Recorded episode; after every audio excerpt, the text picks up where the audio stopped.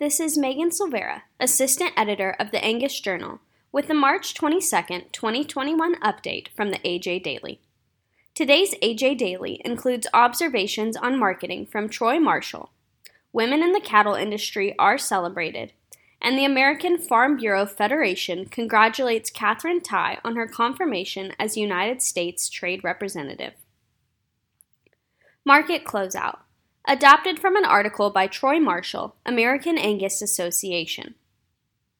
I'm sure you have heard the story about the airplane lost over the ocean in the middle of a hurricane.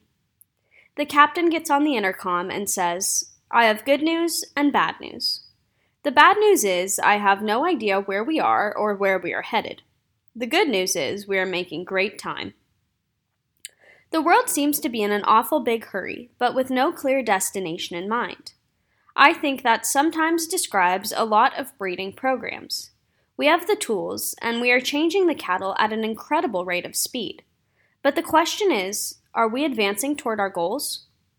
To learn more, visit angusbeefbulletin.com slash extra and select the Marketing tab. Lesser known faces of the cattle industry young women herding family, school, careers, and cattle. Adapted from a release by Michelle Yee Alexander, National Cattlemen's Beef Association. Western Heritage has painted the picture of a rugged cowboy on the ranch. However, according to the most recent agriculture census, more than 230,000 farms or ranches across America have a woman at the helm.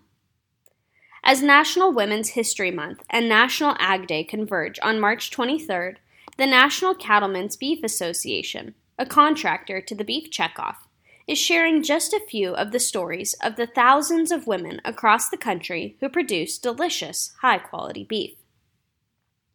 The following are three profiles of women who illustrate this growing group of cattle ranchers and the daily demands they meet at the ranch, in their homes, and at their professions. To find out more, go to beefitswhatsfordinner.com slash newsroom.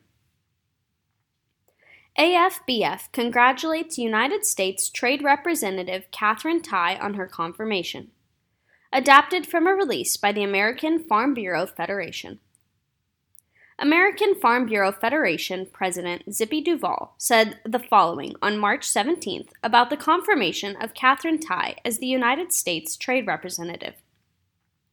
AFBF congratulates Katherine Tai on her confirmation to serve as the next United States Trade Representative. We have a great opportunity to build on existing agreements with China and our North American neighbors, as well as create new opportunities with the European Union and the United Kingdom. Ms. Tai's ability to build bipartisan support for policies and her experience with enforcing fair trade rules will help America's farmers and ranchers compete internationally and continue putting food on tables around the world. For more information, go to fb.org/news.